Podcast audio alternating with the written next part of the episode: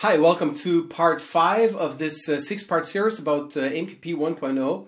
And now we're going to go a level lower and we're going to talk about AMQP and how it manifests on the wire. And first we're going to talk about the primitive types and how they manifest on the wire.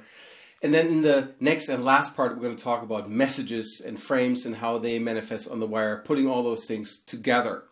So primitive types are part of the AMQP type system. AMQP has its own portable, complete language-independent type system that's used for all the core AMQP elements. So when I talked about frames before and talked about parameters, all those parameters and properties are expressed in this type system. And the type system has been created specifically for fast and flexible processing and for compact representation, as you'll see. And it defines a fairly broad range of composite and primitive types for use in business applications so that no precision loss occurs, specifically in financial applications. You'll see it has 3 decimal types, which are obviously important in financial processing.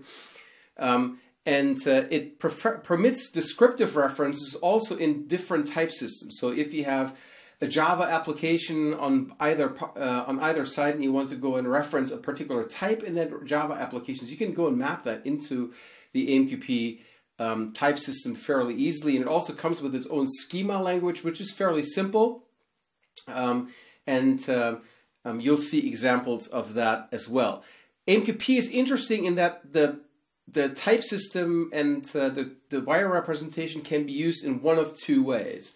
It can be used as a schema, in a schema-bound fashion, like Avro or Protobuf or Thrift or many of the classic RPC protocol, where you have an external schema that you kind of need to look at to know what each data element means, which prevents that you or saves you from putting metadata, descriptive metadata that says, you know, gives you labels for the data items that you don't have to go put them on the wire repetitively. But you can also use it completely schema-free like you would do with JSON or with message packs. So that's really up to you, and I'll also show you examples for that in this and then also in particular in the next session. The schema language is expressed in XML. That's the only XML that actually occurring in the context of AMQP is the schema definition language, and the DTD for this is included in the AMQP core spec. And it's actually fairly simple. You define a type with a type tag, and then you give it a name, and you then give it a class. The class is either a primitive type, these are the built-in types, or a composite type, which is built from multiple elements. So that's what you see here in this example. You have a section, the property section really of a message that's being put together from a number of fields. And so that's what's called a composite. And then you also have restrictions, and restrictions are similar to those you may know from XSD schema in XML, is that you take a base type and then you can go and further refine that base type, and that's a restriction. That's the same thing here. There's archetypes, so you can go and group types. You also have an example here. So for messages, there are types that describe the sections of the messages. And so the archetype, so the provides attribute that's here, basically says this is a section of a message, and so you can go and identify those types easier. The descriptor is also part of the type definition. That gives you a string you can identify that type with, and also a number you can identify that type with. And the numbers being put together, it's a 64-bit number put together out of 2 32-bit numbers. The first 32-bit number is the IANA organization identifier, and the default for AMQP, for the protocol itself, is 0. And then the second part is within that namespace, kind of the number of the type. So you can use numerals, or you can use these strings as identifiers.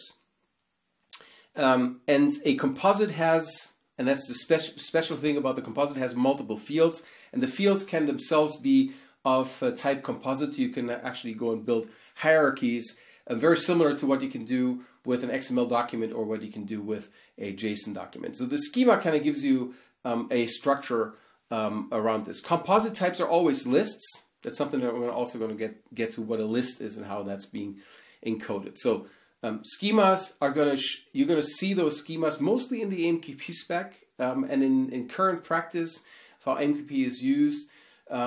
People tend to do more of the schema-less type, but you could go and use that schema as well for your application. So here's a restricted type notion. A restricted type inherits a base source type. So we have a restriction here for the send or settle mode, and just picked schema examples from the app, from the specification.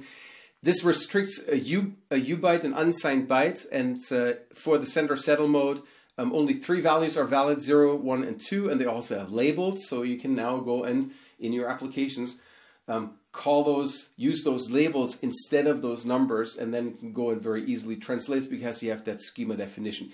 The schema definition here is that's in AMQP is not meant to be something that immediately reflects on the wire. There's also restricted types where you say you reinterpret a type, for instance, in seconds, where there's no formal restrictions that's happening here in the type per se. It's just being effectively an alias, but that in the documentation, you would say seconds has the following further constraints on top of it.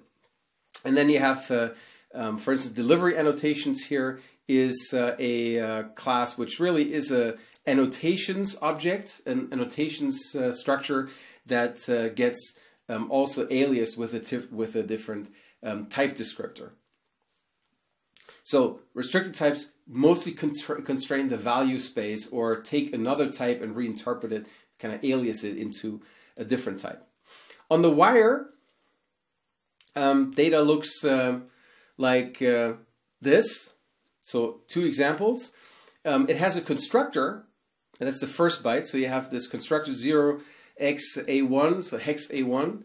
That is a type indicator for the string with an 8-byte length indicator expressed in, and the string data is expressed in UTF. That's what hex A1 stands for. And when you see hex A1, you know that there's an 8-bit length indicator following this. So that's the next one, 1E. 1E is the length of the following data, which is hello, glorious messaging world. So the string is encoded using, in the minimum, 2 leading bytes, the constructor plus the length indicator, and then following that are the UTF-8 bytes.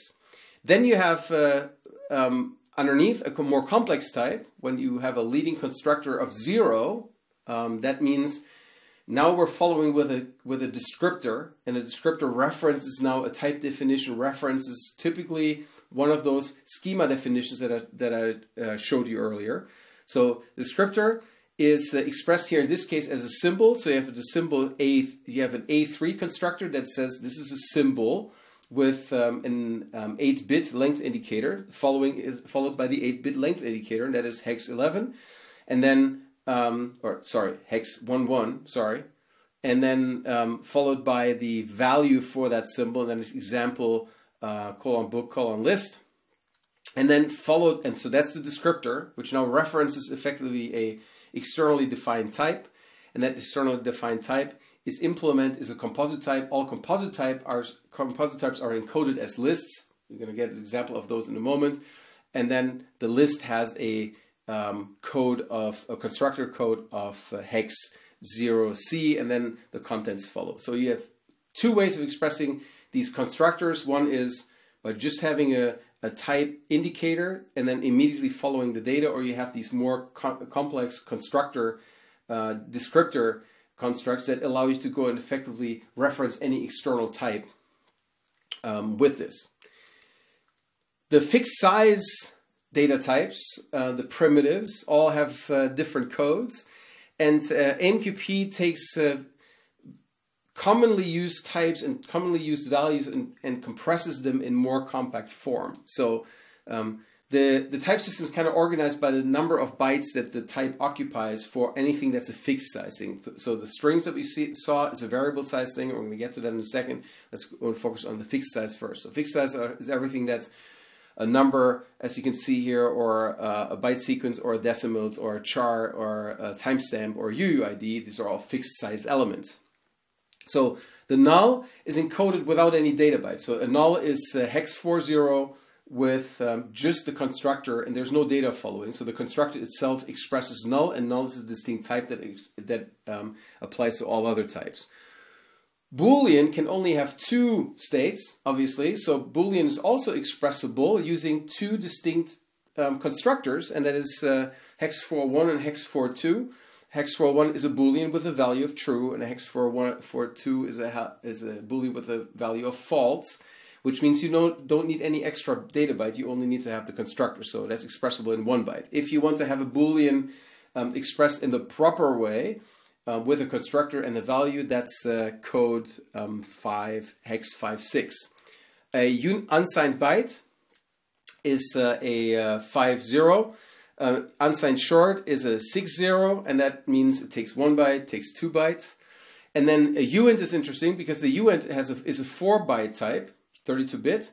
So that has a code 70, but it has two shortcuts. One is if the value of that uint is 0.